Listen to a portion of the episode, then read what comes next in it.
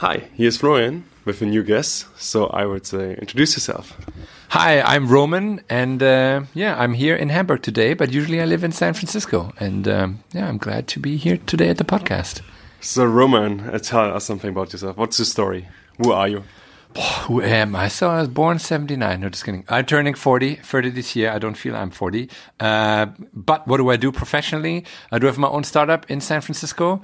Um, we do uh, secure messaging for business, but as a side project and my passion product, so to say, is to bridge the gap between the Silicon Valley and Germany. So basically, from my learnings from the past seven years, bring it down and try to uh, support the change and get people inspired. So, if I remember it correctly, you lived or you lived since seven years in San Francisco. Mm -hmm. Can you tell us about something like how did it like how did it come, come up? about? Yeah, come about. Yes. So we start. Okay. So if you want to be an actor in the world, where do you go? Go to LA, yeah. right? And uh, there, were, there was 2010 was when when we had the idea and we thought about let's do something. And like, where do you go in 2010? Yeah, I mean, like we could have gone to Berlin already, but we wanted bigger. You know, we were naive and young and restless, so we're like, okay, let's go to San Francisco. Let's go to the city, and uh, and and pitch our idea, see how it works, and uh, yeah, and we got a we got a plane ticket, two weeks test, so to say. Looked around, pitched our idea. It worked pretty well. And uh, yeah, seven years later, um, we we stayed, so to say. so, what was your idea? Give us a, like a short pitch. Okay, so what we did is um, so that was 2010 as i said they, this was when facebook was going crazy and linkedin and twitter like everything was still consumer based and we thought that there was one big gap in the market space and that is uh, the couple you know husband and wife or girlfriend boyfriend boyfriend boyfriend girlfriend girlfriend and all of the above there's no technology really taking care of the most important relationship of our lives um, and we thought there will be a company at some point that will provide services for couples, right? Because they have special demands. They're very powerful, mm. right? So who decides whether there's Coke and Pepsi in the fridge? It's usually the couple, right? Yeah. Or who buys a car, an Audi or BMW? It's not really the man or not really the woman. It's the couple, couple itself. Travel. So there are so many endless uh, needs um, for couples, and we thought, yeah, this is going to be a big business um, a big opportunity. And of course, we loved working on it, a product for ourselves uh, and for our relationships. And uh, yeah, this is how we pitched, and it worked pretty well, you know. So it was a, a good start. There was a clear path to business, and uh, we started launching. Of course, it was our first business, so we did a lot wrong, uh, but also some of it right.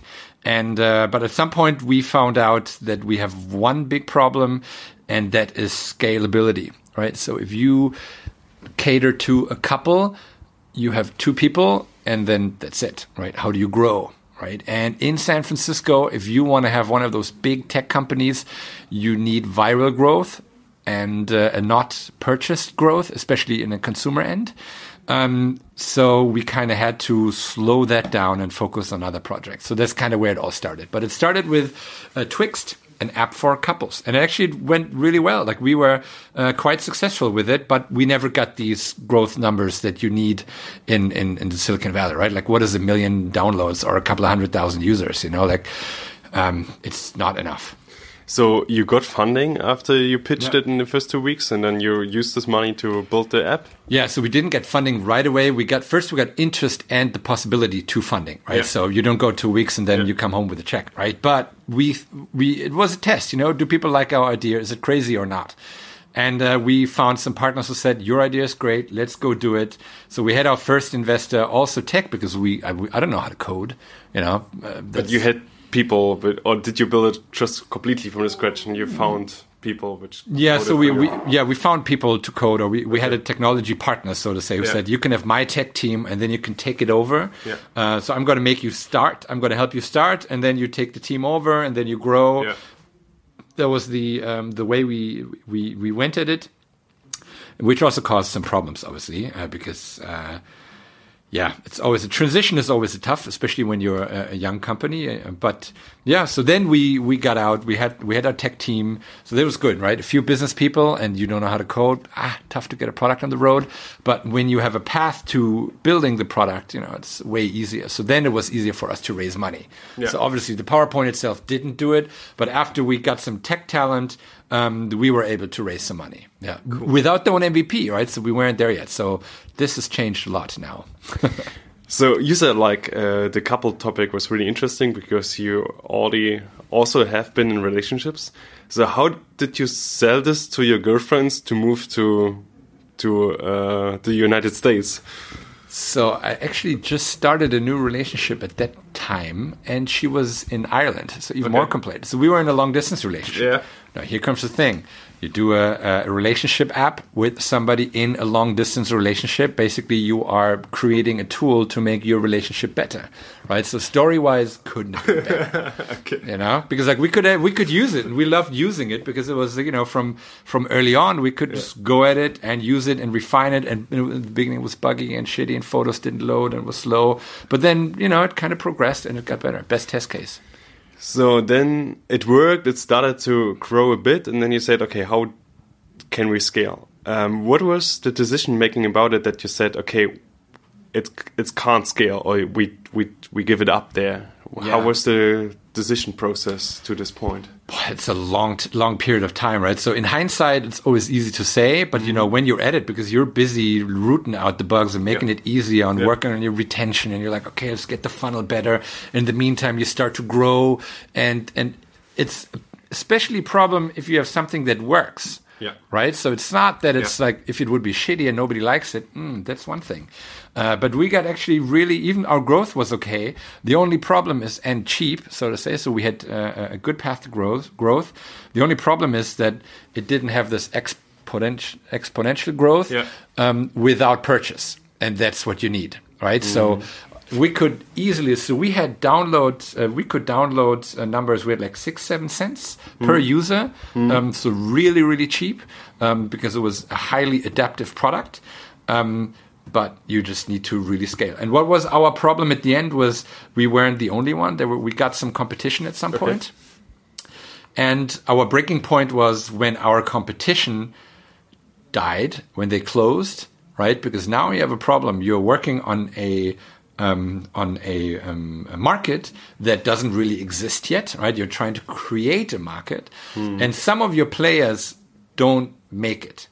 So some people would be happy about it, right? One competition less. Yeah. But that kind of destroys at an early age, you know, it, it's, it destroys the vibe. And if you need more money, the investors are going to ask that they didn't make it. So why are you going to make it? Then you can say you're better.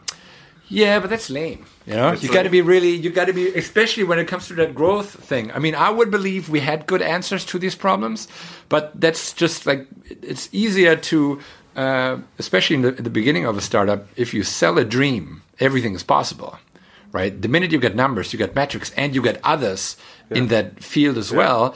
Now it's a totally different game in the ballpark, right? So it's uh, Yeah. um, it just changes the thing completely. And if other people around you don't make it, It's it, like what comes to my mind is like the saying of Tim Ferriss. Like he said, like you don't need um, you don't need users, you need fans. Like you know, you don't need like X million uh, of users. If you have users which use your app like really hardcore, and there are only a few.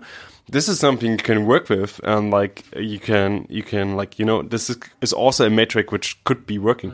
How was this that? Like, did you to a certain- intensive users? Yes, but only to a certain extent, right? Because the fans don't bring you stuff at some point, right? They help you validate in the beginning, and they're a good thing to have. But when you need money in a business that already runs, right? People want to see can you grow, right? Mm-hmm. Can you really make? Don't make a couple of thousand people happy, 10,000, 100,000, mm-hmm. right? Fairly easy on a global scale, right? So I'm not saying that it is easy, Yeah. but in order to uh, to get it to to scale it to the millions or you know like and if, if you talk San Francisco, that's how you talk, Yeah, right? yeah. It's not about oh, we got a million downloads and we have I don't know a couple of hundred thousand fans or I got a cou- ten thousand fans.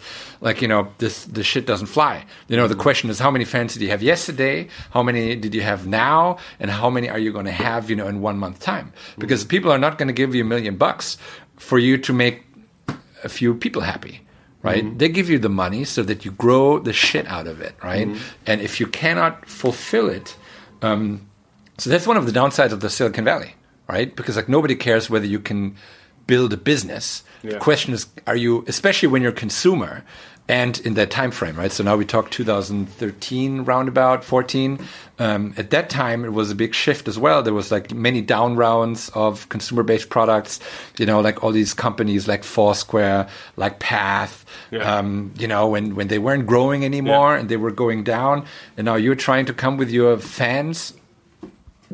Happy for you but it's not going to work. Then like that's always an interesting topic like this whole scaling and growing topic. I have the feeling there's still not so much literature on it. Like it's not so really well um, analyzed what to do. Like it's really clear what to do how to build a lean product like really Yeah. clear but like Super how cool, to scale and grow. Yeah. really difficult. So um, out of my knowledge, what I learned so far is um, that like cro- scaling is a lot about testing. Like um, um, the the guy which was um, responsible for the scaling of SoundCloud. He just you know he had like ideas, ideas to test, test, test, Yeah. and they just rapidly tested, and it just what sticks, they go on and they double down. So did you guys? Bori did do something similar, right? Or was it just smart? We push money in if it doesn't work. Yeah, no, no, no. So no, what? no. So we, we did a lot, but we came to like like I said, we had in we had an an inherent problem in our system, right? And that was the two people platform, right? Um, and especially in, in in that case, and if we would had more time and more money, I would say we could have used it. We could have tested long enough to to see which we. I mean, you can throw spaghettis on the wall all night long, right? Yeah. But if you don't have any money anymore, or you or you only have X amount of money left, and you can say, okay, either we keep on throwing spaghettis at the wall until everything is down, or we try to pivot, right, and see if we can see anything else. Because our problem, like I said, it was not the product, it was not uh, PR, it was not the story. Our problem was it was easy for us to get two people but then they need to grow itself, right? So we Yeah. would have needed to build a viral mechanism in there. Yeah. We had ideas for it, right? So if we would have had enough time, but then, like I said, the times change, right? So a lot happened with consumer-based product in general, and in addition, you have one of your some of your competitors uh, closing down or reducing, and that's not good news. And that's where things just start to come in, and that's what I mean. Like this this process of the pivot was maybe easily six, seven, eight months long, Yeah. right? Because at the Yeah. beginning you try to keep on throwing spaghettis on the wall, Yeah. right? But they're just like flags everywhere, and then you need to raise more money, and you talk to investors, some give you a little bit more, but then it's it's um, it's a very interesting thing, right? On in hindsight, it's tough to to to actually know the exact time when to stop. When to move or when to continue. At the end, that's also spaghettis on the wall. You just try it out. Yeah. And at some point, we had these meetings, and they were, of course, they were heartfelt because there was our baby, right? Yes, of course. It's like two years working on Yeah. it, and we had fans, right? Yeah. So it was tough for us to to then, and we never really closed it down. So we just start, stopped supporting it because we we could never have sent this email out. Sorry, uh, service is down. Um, we're gonna close. Um, so it was it was a tough thing, but at some point you just realize yeah, you got to do what you got to do, you know. And uh, yeah, and we moved on. So what did you do after that? Like you made the decision internally. the whole, the whole seven years. Yeah, so we um, uh, we had so first of all we did user testing all the time, all along. Uh, and we were a messaging company, so we started as using couples messenger, so to say, for me and my girlfriend with shared lists, calendars, and what we emphasized from was the past, right? So whereas, you know, when you chat with friends, the past doesn't really matter, but in a relationship it does, Yeah. right? So you want to have the photos from last year, from five years, you want to have the messages, you know, the nice ones, um, and all this kind of stuff. Um, and so we were all about mm, working on or making the past nice for the future, kind Yeah. of, right? Um, and we did a lot of interviews, and in many interviews, customer interviews, um, or from our fans, they said, "Yeah, but what about the stuff that I do not want to keep?" You know, kind of like. Um, and here we talk about when was that 14, 15? So Snapchat kind of was was arising, so there was a need for an ephemeral part uh, in our messenger. So to say, we say, okay, we can do within Twixt, we can offer um, this ephemeral part in a very unique way where we said, okay, we're going to create this room. And uh, while two people are in the room, they can exchange everything, and therefore we don't need to store any data. So it's also on the temporary memory. It's never really on any servers hanging around. Um, and we wanted to build that within Twixt uh, in our in our couples platform. Um, but then more and more people said, "Hey, I want that for. I'm not in a relationship. I want that for myself, Yeah. so to say, right?" So it's like, ah, it's interesting uh, Snapchat was booming, going like crazy. You know, so we saw so many of our in, in existing investors. They said, "Okay, guys, this is what you have right there. That is interesting. Yeah. Forget about this couple stuff. You know, let's move this next Let's level. pivot, yeah. Let's pivot." And then at some point, you're like, "Okay, let's do it." So we created this ephemeral messenger app, which also worked pretty well. Um, but it had similar products. I mean, growth was better and virality was better. Um, but now was a change uh, in in perception where consumer products, you know, are and, and as you know, there are almost no big consumer products coming out anymore, right? Yeah. So when you check, when it used to be like 2010, 11, 12, 13, 14, you know, you'd be like tech, check in every day on TechCrunch and you would Yeah. download every day two, three apps and, you know, and see what happens. Like when was the last time you downloaded an app? Yeah. You know, it's totally changed, right? Yeah. People, consumers are not getting uh, serviced anymore as Yeah. much. And in the in the meantime, it happened to us that companies were actually approaching us. They wanted to have our ephemerality feature for their company messaging, Yeah. so to say. And that's when we started. Hey, but would you pay for that? Yeah. You know, and it worked out. So we said, okay, let's pivot. Let's do another pivot from B to C of B to B, and let's see if people want to pay for it. So we kind of copy pasted the code. I mean, I'm simplifying it here, Yeah, but we kind of copy pasted it, rebranded it, and did white labeling for for companies.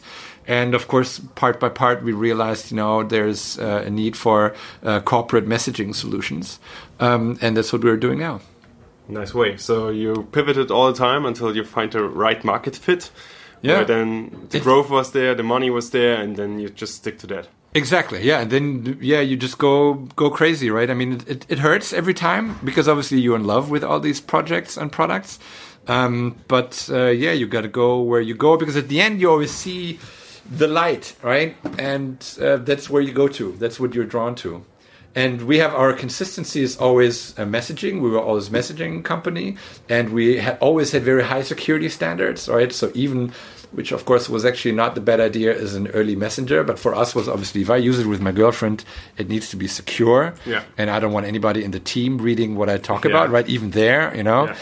Um, but our competitors, for example, they never did, of course, but they had the advantage they knew what their people, their users, were using their product for, Yeah, that's correct. Yeah. which is a big advantage, Yeah. which we never But had. they still didn't make it. That's the interesting part. They still didn't make Even it, If they no. had it, they didn't make it. they had the same problem scalability you know and you need automatic like in consumer you need automatic growth right it do, it's not enough to get a blog article and then boom what we had we had these spike growth you know if Yeah. somebody was writing about us boom we got more downloads more users you know and then we were working on the retentions we had a solid retention of 35% 30 Yeah. day Yeah. right so that was uh, very good and uh, so it was all in all was very successful. But the thing is if you need a spike at some point investors are going to say like yeah but you know you can't you need you need the curve not spikes even if the spikes go up right? And what what triggers those spikes right? So that's what what we were asked for. And the answer was uh, you know we need media attention. Yeah. and they say yeah you can't it's expensive to Yeah. buy media like to buy your purchases whether through media through whatever. So you need the in, in, uh, inherent growth mechanism within your product and this is with the couples thing where one on one with with basically stops there um, is tough What I learned so far that like the spikes are pretty normal. Like if you see the history of Airbnb, Mm-hmm. uh, they were completely reliable on the spikes. Like what they started was like the Yeah, uh, a- on events, and every time there was an event, it was like huge spike, and then they said, "Yeah, no, now we're starting," and then like tsk, it was go down to the, the baseline again. Yeah. So it seems like the spikes are completely normal, and also normal the spikes don't. Yeah. Okay. if you have a Yeah. revenue model, right? So we're talking about non-rev, right? Yeah. So without without a revenue model, the spikes don't get you anywhere because your calculation is at some point I'm going to have so many users that at some point I'm going to be able to make money off it. So right? Um, Airbnb, they were able to make money off it right, or even now with our product, right? We we make money right away, right? Yeah. We sell it, we have a spike, boom, there's more money in the bank. Now we can reinvest and we can buy more spikes, Yeah. right? So to say. And if that works, then it's totally fine. Without a revenue model, it's uh, So it's the typical thing like Facebook, we grow, grow, grow, and we care later about how we make money. Yeah. So it's like a typical similar scenario. You have no clue how to make money, so that's the reason why you only grow. Snapchat, whatever. Yeah. Same thing. So the most consumer products, you know, all you need is you get fans, Yeah. right? Those around you, and they grow, and at some point you can make it, right? So my analogy, I always wanted to uh, uh, start a pub, a bar, right, that has free drinks, free Yeah. food, free beer, free Yeah. whatever, and you make money other way, right? So you get it. Basically, you create a room that is packed every day. Yeah. Right. So there's enough people, and then you try to make money other ways, but selling Yeah. food and drinks Yeah. Right? And that's kind of how it works, right? You give them a product for free, Yeah. and uh, then you see how it works. And if you have enough, if it's full every day, if you have a, and the beginning you have a pub, then you have a square, and then at some Yeah, point you have a whole village, And you have a city then. and then you just start put up shops, and then that's how Yeah. you make money. Um, that's a good anal- analogy. Yeah. Yeah, but but you got to get it, you know, you got to get it going. You know, if you really have to pay every time to get people in your club, Yeah. you know, at some point they need to talk to each other. Say, hey, let's go to that pub because it's. If I if I also need to pay them to come to my place, then we have a problem. But normally they do. Like if your product's really good, normally they reference it to their friends. So normally that works. But like yeah, they need to be enough value to them that like they recommend it and so on. There's a certain hurdle for that. And relationships are also a tough thing, right? People don't really say, "Oh, with my boyfriend I use this and this," or "With my girlfriend I use that." You know, I mean, like I said, there are ideas. I wouldn't say it isn't possible. So we had some awesome ideas up our sleeves, but then times changed and uh, perception changed, the market changed. And at some point, you just have to realize, okay, let's move on. Let's change. Let's change ourselves. Yeah. Cool. So you have a special skill because you know both worlds. You know the the Silicon Valley, the the the prototype of like Yeah. a good startup world, and then like the German culture, like Yeah. how like how we behave, how we think. Um, and I got the question like two or three weeks ago, like from someone out of the Silicon Valley, Mm-hmm. like how do you even ever think that like you can keep up with Silicon Valley in the German way of thinking? Because we're really s- perfectionism, we have a good social security system, good work-life balance, so Yeah. we're kind of a bit the opposite. What is your take on these two sides between Silicon Valley versus Germany or Berlin or Hamburg? Or I mean, there is versus is always a thing. I think they all co will coexist, but I think I can I can make the bold statement that neither of those hubs, so to say, will ever come close to what the Silicon Valley is and Yeah. will be in the future. Yeah. Right. So Berlin or London or Tel Aviv, even Shanghai will definitely grow and they will get bigger and bigger and better and better, but they will, I would say, never get to the speed of where where it is in Silicon Valley. And I can give you an example, um, or one of the what, I found out for my for my at least in my head, what happens is when you think about startup culture, is nothing else than uh, it's an evolution thing, right? So you have certain species that pop up, mutations of companies, so to say. Some of them die, Yeah. right? Some of them stay alive, and what works works, and what doesn't work dies, right? Yeah. And this whole thing is fed by an infrastructure, and the level of um, uh, um, evolution or of generational changes, so to say, compared to San Francisco or the Bay Area with Berlin is probably comparing the speed of evolution with fruit flies to I don't know to to to trees, right? Because when you think about how many companies are born every day in San Francisco, and how many of those also die, right? How many how how many make it and how few make it? Um, there's so much learning. Like the cycle, the innovation cycle, is so high in these cities um, that other cities can never come close to this because what you need, you also need the learning, right? So any stupid lawyer in in the Silicon Valley that has a little bit of tech background has more experience after three months working there than any other lawyer in Berlin uh, that works in that area for two, three years, mm. right? Because if you're an, uh, an, an, an uh, a corporate lawyer in San Francisco, you found I don't know five companies every week, whatever, right? Roundabout, mm. maybe more, maybe less. Um, then you close three of them down every week, every every mm. month, whatever. And uh, with two of them every week, you have uh, uh, you have a financing round, and you know so there's a lot of learning for you in your supply chain, so to say. And that's only the lawyer. Then you have patent lawyers. Then you have the technicians. You have the talent. So all these things, and they all learn with every rise and every fail, mm. right? They always know what works and what doesn't work. And this is at such a high pace, right, that um, that these um, that the industry itself and the experience level changes so frequently and the level of change is so high with everything. You know like you can have a meeting with your lawyer and you talk about financing and they tell you about oh yeah we use this and this and that term. And one year later you're trying to do the same financing round again. They already tell you no no no this is not going to work. What are we going to do now? We don't do the safe. We don't do the kiss or we yeah. do convertible note this and that. And um, and and this at a high level of speed and here I'm like talking not like the, the deep dive people, it's only the suppliers. Mm. And to get there in Berlin, that's tougher than anything else. You know, so you need basically grow like you need the growth and the death of so many companies that can help you learn what really works and what not. That this to replicate that in another city is the toughest. You can throw more money at the market. You can uh, put more um, uh, in, uh, more talent in there. But what you need is this evolutionary cycle in order to really make things work. Yeah, it's it's a, like I can just say it out of my perspective. So I have sometimes the feeling that like if you stick to the fruit fly and the tree example, that like um, they're sometimes even too fast. You know, it's not solid anymore. So yeah. if I think like you know, if if a tree survives the first three years, you know, he gets more stable ever than like a, a fruit fly can ever be yeah. in the future. And that's the question, like, where's the balance between it? Like, if we go in a, in a specific example, like Tesla has so much trouble to, to make it in any way happen, yeah. where just uh, all the German car companies think like, okay, we need it long time, but we made it.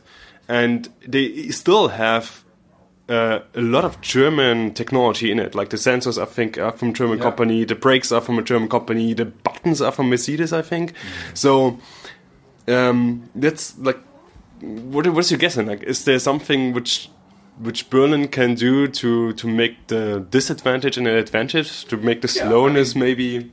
I mean, seriously, I'm not saying that in Berlin you can't build a viable business, right? Mm. That would be absurd to say. You yeah. can, right?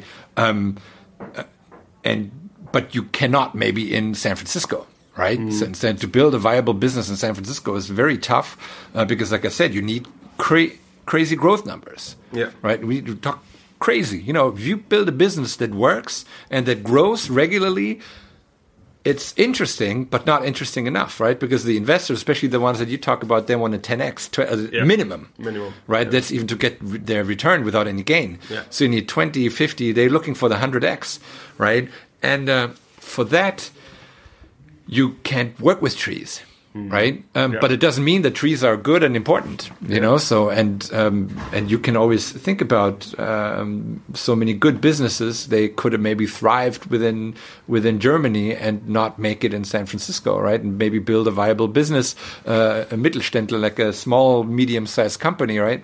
But that's not where investors put a million dollar in. Yeah. You know, they don't put, they don't give you a million uh, so that they can have, I don't know, a return over the next 10, 20, 30 years, right? They give you a million so that within uh, their uh, um, portfolio, uh, which is about, or their fund, which is about, I don't know, five, seven, eight years, yeah. right? That it gives a return within that period. Yes, exactly. And not, you know, a nice business with 100 yeah. employees. They don't care about this, right? That's, that's their job Yeah, exactly. So that's the, and I'm not even saying one is good and one is Yeah. bad, right? Don't get me wrong. I'm not Yeah. saying San Francisco, everyone here, nice, if we hold our hands and blah blah blah, we are the best in Berlin, no chance, right? I'm not saying that. It's just that if you if you if you compare those two, it's just completely different economies, system, economical systems. Yeah. And I'm not even saying what's better or what's Yeah, what's definitely. good, you know. I've I've a question which I like to ask, which is um, how do you define innovation? Boy, that's a good question. Innovation, I would define, I would to the to its root, I would say trying out stuff. Okay. Basically, you know, unknown, trying something unknown, whatever it is. You know, innovation could be uh, I walk home in a different way than I usually do. Yes. Exactly. Right? Could be down to that, right? You Yeah. never know what's going to happen out of it. Maybe Yeah. you meet somebody or you do this and that. Uh, so break out of your comfort zone because that's even too much of it. That's how I would describe innovation, right? The Yeah. minute you try something that Yeah. where you don't know what's going to happen or what's different than what you usually do. Mostly the comfort zone plays along. So if you try something new and you're not used to it, there will be a comfort zone from alone. So Exactly. that's a good advice. Try Yeah. something out, something Yeah. new. So um, the evolution in San Francisco, like the evolution of technology, is rapidly. Like it, it, it changes stuff rapidly. So what is your expectations or your worries about like the next years coming up? Okay, so I already got infected by the bug that I don't really worry. I'm an optimist by Yeah. trade, right? So I don't worry, but I also don't worry about Berlin, right, or about other other hubs. You know, they're all going to make it because at the end, um, it's it's the best time for entrepreneurs out there, Yeah. right? Because like 20 years ago, entrepreneurs were not needed Yeah. you know and uh, now we're in a time where we can easily start our projects even intrapreneurs right i can be in a bigger company and still live my entrepreneurial spirit um, so i don't really worry about these things of course there's some technologies that are where we don't know what this is where this is going to lead to especially when we talk automation robotics um, artificial intelligence um, but do I worry about it? No, not really. I, I worry more about that we underestimate the consequences and that we do not, because we have to create shifts already now, right? So like they have Friday for Future, you know, like against the climate change. The the similar problem is about you know we need to prepare our societies now for the stuff that's going to happen in, Yeah. in, in 15 years because like the human development is like you know slower than fruit flies um, and we if we want to have if we want our kids to be ready to change or to take part in a market that will be in 10 20 years i got to start now Yeah. You know because in, if i have a kid now in 20 years it's going to be 20 you know kind of entering the labor market so i already have to start now with preparing them um, i don't know if that answers your question but i um, i don't worry i mean you gotta we gotta uh, it's happening anyways right Yeah. so it's gonna happen and if i worry i it kind of uh, um, darkens my thought. Of course, if you're too optimistic, uh, it, it also blurs it, right? So you kind of need to have the balance. Um, yeah, but it's uh, it's, it's going to be good, I think. So, if you say we need to prepare our kids, what would you teach or tell them? Oh, that's a good question. Um, so obviously, so there are two things, right? On the one hand, information is uh, so okay. Got to start in a different way because that's a big topic. We have to understand our brain better, right? So neuroscience, I think that is the magic of understanding who we are and what we need to do as well, right? So that's going to be important because I need to know what does my brain need in order to function at some point, right? For Yeah. example, I don't know about yourself. I never learned how to uh, uh, uh, to to repeat poems or something by heart. Yeah. Right, I can't. Yeah. So my this part of my brain is not evolved at all. Yeah. Right. You give me something, I try to memorize uh, um, four lines. It's horrible. Yeah. My grandparents and of course my parents, they had to learn Die Glocke, Schiller, and you Yeah. know all these long poems. So they have an area this is trained in that way. And we need to find out which areas do we need to train our kids now at early age so they're capable so that they're not losing abilities at a later end. Do you kind of know what I mean? Yeah, I know Because like on the one hand, we can say, why do I need to know to retain information if I can always ask uh, Google when was this and that, or Alexa, uh, why is this? You know, if I have this, um, I might think that what do I need to retain knowledge? Uh, What do I need to work on the brain? And education then has to not only make sure that the kids are ready to face for whatever they're facing, but more is are their brains capable of still functioning in the new environment? Do you know what I mean? It's complicated, maybe, and. Yeah, confusing and probably horrible for a on, podcast. but- on the on the other side, you can always uh, learn something new. Like you can still open up this part of your brain and train it. Yeah, yeah, sure. that's, Kids, that's it's easier for them. That, but, But- Mm. that to the majority of the people. They don't. You know, I mean, you read you, and you're going to ask me the question about books, right? Because Yeah. our listeners here, we like to learn. Yeah. Mm. But then, how many people do not? Right? Ask around how many people that work for bigger corporations. When is the last time they read a book? Yeah. No, we're a different breed. Right? We already the entrepreneurs. We already like the the, the the yeah the one with the spirit and with moving forward. But I would say I don't have any numbers, right? But eighty percent of the population are not. You know, they want to go do their work Mm-hmm. And go home afterwards. Yeah. And when we have an educational educational system, we can't only make the um, us happy, so to say, the entrepreneurs. We have to make everyone happy, right? Who's going to be? Who's going to do the jobs? Uh, like uh, you know, uh, like the drivers, you know, like the lower skilled jobs, so to say, right? What do we do with those guys? They also need a job, right, or some kind. And what we have to do here is not provide new jobs for these kind of people, but in hindsight, we have to prepare and that's why I'm saying it's very complicated. We have to create brains that, and create brains is a horrible term, I know, but we have to prepare the new coming human species, uh, like our kids, so to say, that their brain is going to function well within new societies we will have in 20, 30 years. Right? You know what? It's complicated and. Oh. It's non. By the way, disclaimer here: like none of this. This is my own personal idea, and you may disagree, and I'm happy with this, and I accept that. But that's how I feel personally. That's how you learn. You discuss about complex topics, and you get Yeah. like the inspiration of, of the other side.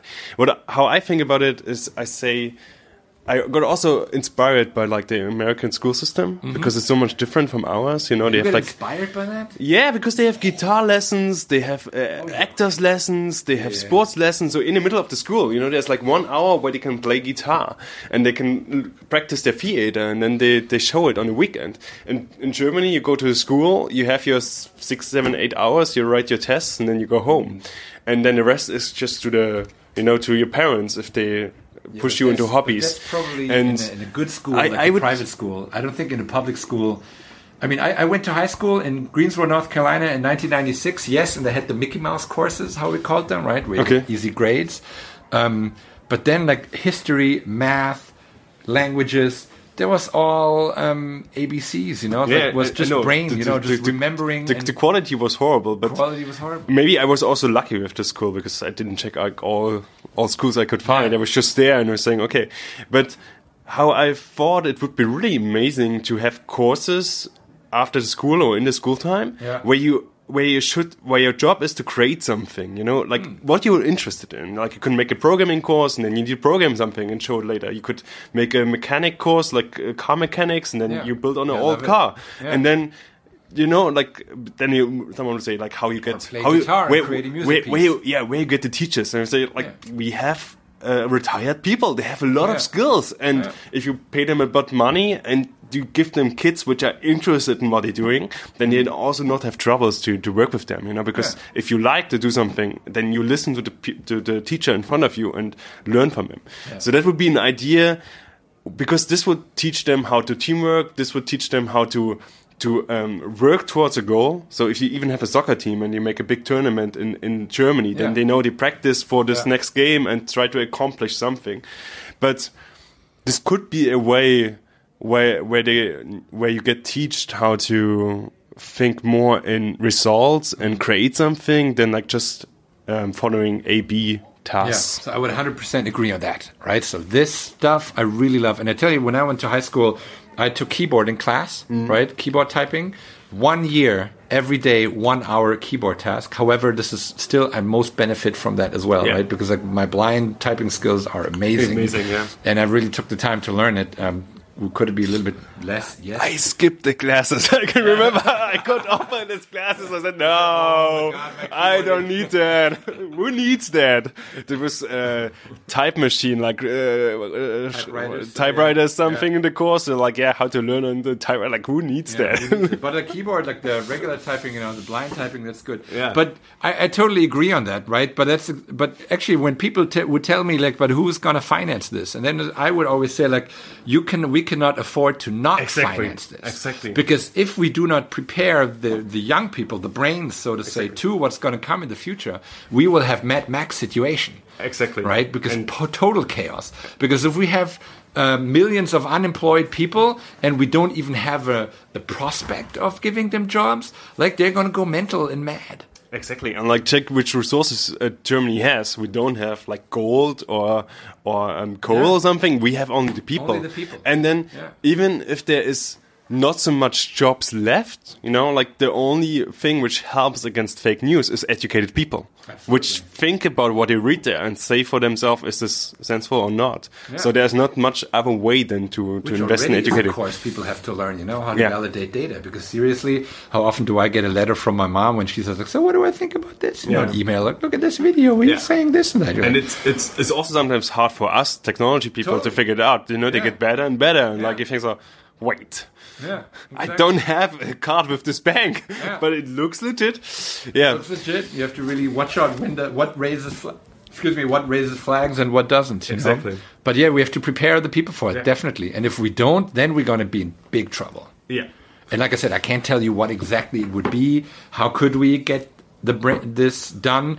But that's what I mean. That we need to understand the brain and the human species itself. Um, what is it? What makes me or people happy and work? All of the aspects, not only a certain kind, right? Because usually we like stereotyping because it makes everything easy. Now, for example, generations, we have the generation Y, X, and Z, you know, which is all my personal opinion bullshit, right? Because everyone has always said their kids are lazy and, you know, always the same thing. This generation is especially weird Yeah. about that, has always been the case. check on the demonstrations for future on Friday. I would Yeah. say they are definitely not lazy. Uh, totally not. Um, exactly. The like if you would or if you have or would have kids, would you send them to the American school system or the German No school way. system? What what's German? 100%. Yes. Public And- school, even. I don't like private Yeah. schools. Okay. Because I, I still, so here's again my thing. Of course, there's a lot of stuff you still have to do, and the the school system can't solve all the problems, right? So the parents are still the biggest part of it. Um, I would definitely send them to German public schools because they still have to learn. I went to a public school, both, and I always loved it because it was also challenging. But I like challenges, Yeah. right? And if it's too easy, um, or not even too easy academically, but also just in the system itself, I personally don't like it. Yeah. Um, and and that shouldn't be uh, the way of moving forward. I would always say, okay, it's got to be public. Uh, it should be more in Germany than the US. And don't get me wrong, there are very good schools in the US. Palo Alto High School, for example, right? Okay, you've got it made. Um, but what are the chances, Yeah. right? I mean, you've got to buy a house for a couple of million bucks in order to Yeah. put your kid there, there Yeah. right? So the chances that you are in a mediocre school, and I don't like the whole ABC testing, you know, like um, the what's it called again, the um, uh, multiple choice. Multiple choice test. Because I, my, I was lucky in my education system um, that my teacher was always like saying like, oh, you don't need to any any abfragbares Affenwissen, which would translate to like you know uh, monkey knowledge. You know, Yeah. everyone can repeat or or uh, um, you know, it was always comprehension. You know, Yeah. why and how and and and what does Yeah. this mean, right? So that's the big Yeah. question. Think, don't repeat. Think, don't repeat. Exactly. So that's important what to learn. And this I didn't see in the U.S. system. Yeah. Yeah, I can do PA, PE. I can do I can do to a drama class. I can learn how to speak. I can do keyboard typing. But you know, when it comes down to the basic, you know, I have to remember stuff and then just do ABC. Yeah. You know, and not really write sentence or you know make this combinationable comprehension effort. Yeah. And that's what I would think is more important than just knowledge. So we talked about uh, the importance of education. So what are your favorite books? favorite books and now i have to take up my app so i try to read about 20 30 books every uh, year um, so it always depends on what, what we talk about right so when we talk about data and privacy for example i have uh, my favorite book is data versus, versus goliath um, that's a very good book love to read it it's a little scary you know what, what do they all know but it's um, i like uh, steven pinker uh, Better Angels of Our Nation, or what is it? Um, uh, what's what's no the big one is um, uh, uh, uh, uh, uh let me count it up.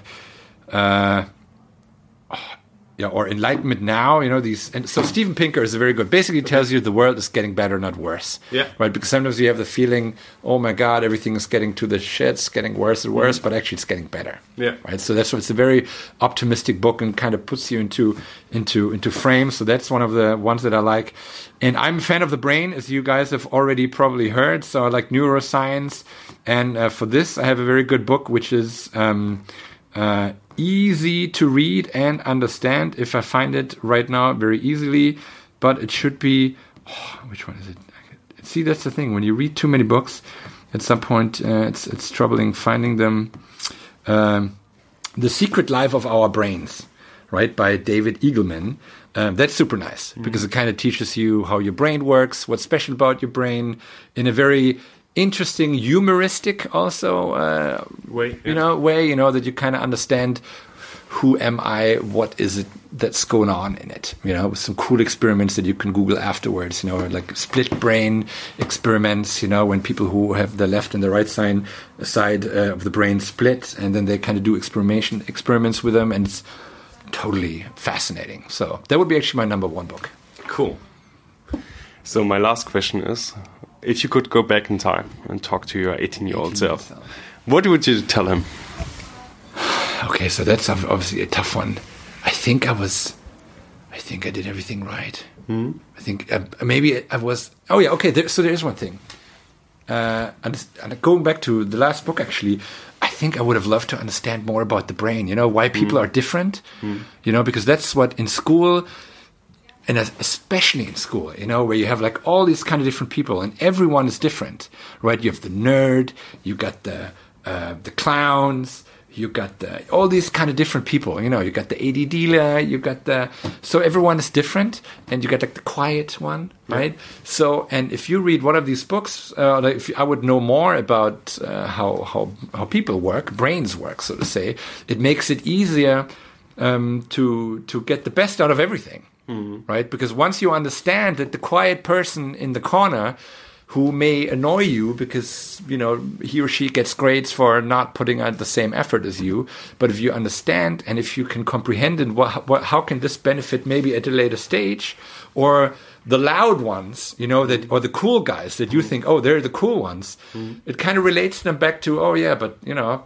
maybe later on who uh, who knows what's going to happen so that's what i would like understand more about yourself and the brain and that's very nerdy though i probably would be would kill so myself So, would, would your favorite uh, brain book all these answers or do you do you come like there no, come other you, books then, in mind yeah, which could then you, then you keep on going so i just recently i read uh what's it called how to learn or um uh, not how to learn. This is a stupid title. It's one of the yeah. Uh, how we learn the surprising truth about when, where, and why it um, uh, it it happens right? So that's already super cool. If I, I wish i would have at like how to learn you know how to retain information. And actually what's more important is what to forget right? Because okay. if you remember everything your brain just doesn't work anymore. It slows down. So forgetting is a very important part. And ben is basically instead of managing what to uh, what to learn it's also managing and what to forget or what not to forget how do you actively forget? Uh, obviously, I couldn't. I'm not a neuroscience, but you cannot actively. But there are like ways and times where you where you get information and it's not retained. Okay. And that this is also important, you know. Or there are ways of making it stick, uh, especially well, right? Yeah. Where you do not forget, so to say. By understanding when do you forget, I can learn when do you and how to learn to retain. Yeah. Right. So that's why you can. That's why they do these tests when they ask, uh, um, like, yeah, retaining of information. How does it work? And this is in the last book that I mentioned. Is actually quite easy, and that was actually a book I would give every student to read um, and teachers as well, because teachers have no idea, mm. right? Teachers have no, and I'm, stereotyping, I'm stereotyping. Sorry, all the teachers out there, if you were the one, but if, if a teacher doesn't, teacher doesn't know, you know, how the mind works and the differences of the minds, like what does the nerd, what is the quiet, the loud, what what in the brain makes the people go that way, right? When when and how how do I activate them? You know, how do I make the weak one stronger, so to say? Or maybe, or just by saying they're not weak, they're just different. You know, but already knowing this, oh, a lot can change. So you're already a bit more experienced than uh, than most people. So if you could go back to your 25 or 30 year old self, uh, is there something you would tell them to this during this time? So here's the thing: I was not the best student during school time, but in the twenties, I was pretty good because it's when studying, I was only doing stuff that I liked. Yeah. You know, so the problem in regular school is you have to do everything. Um, and when I was 25, no man, my 20s they were the best times of my life. Awesome. Yeah, I could not tell. I wouldn't do anything differently. I mean, I was also fortunate. I was, I had parents that always sent me out to the world, um, you know, to travel and you know, like to, to, to, yeah, to live the simple life. Um, but you know, make the most out of it. You know, even with little resources, get the most done. And um, that's, I think, yeah, my twenties. Shit, that was good time. That's a good good thing to say. Yeah. Yeah. but it was also different uh, different times right we didn't care about so many stuff like we had i still have a diploma Yeah. right so i didn't have the whole uh, diploma uh, german diploma i didn't have the bachelor and the master um, system you know where like everything counts you know we had time off Yeah. you know, there's a there's an important saying that I think by uh, the uh, Alibaba founder. He said, like, you know, to his son, he says, um, uh, you um, as a recommendation, you don't have to be the first in class, right? You don't have to be the best in your class. You have to be in the middle because then you already have time on the side to do other stuff Yeah. Right? And this is what I think is very important. And now when we talk about again school system, where it's all about the grades and all about performance, like there's so much other stuff on the side that you need to do and that you should be doing. Um, and I'm fortunate that I was in, in a time where this was okay, where I had where my grades for the Vordiplom had nothing to do with the diploma grade, right? For the final grade, you know, we had like this saying like vier gewinnt, you know, like four is four four wins, Yeah. right? Because you made it, you passed, but who cares whether I have an A or a C? You know, as long as you don't have a D, it doesn't matter, right? And um, because, but once the the clock ticks, right? Once you know everything is set and now it counts, this is where you have to perform on the spot. But on the other one, do the maximum with the min, min get the maximum output with the minimum input that you have time for other stuff. And nowadays you have to put all in in everything, right? So you don't have time to for other important stuff like reading weird books. Yeah. Correctly. Yeah, Amazing. Thank you very much. yeah you're welcome. See you next Cool. time. Yeah.